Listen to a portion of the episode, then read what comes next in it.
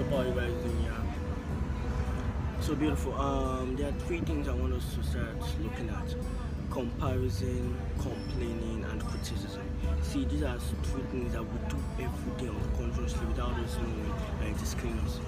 They say comparison is the thief of joy. Anytime you compare yourself with somebody, even if that person is worse than you, because on the outside, the person looks better, we're always reading our rating ourselves short, and it's bad.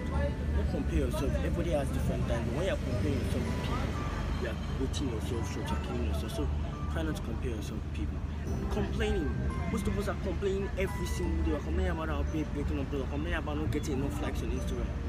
People have worse situations. So can you stop complaining and start taking accountability for yourself? When you are accountable for your life, you realize that everything is your control. You can change. Stop criticizing. When you are criticizing someone, imagine what you're doing. You're criticizing someone, you don't know what is going on behind their life. We're just seeing what we are seeing.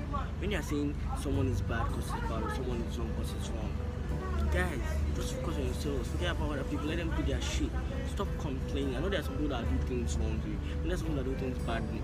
But you know how these people have been brought up. So I think these three things, if we can try to stop complaining, stop criticizing, and stop comparing ourselves to people, all of a sudden everything just becomes joyful for us. Like right now, it's not easy. But it's something we've been doing since when we were kids. Something our parents have been doing since when we were kids. They compare us with our classmates. They criticize us above our classmates. They complain that we're not doing well with our grades. Something that has been happening since we were small. So it is not going to stop so easily. So you know what's going to happen. Um, every time you imagine yourself comparing, every time you see yourself complaining, every time you notice that you're already criticizing somebody, just stop and just try to count the blessings around you. So gratitude is solution. Anytime any of this stuff is about to happen, be grateful for what you have and everything changes. Everything changes.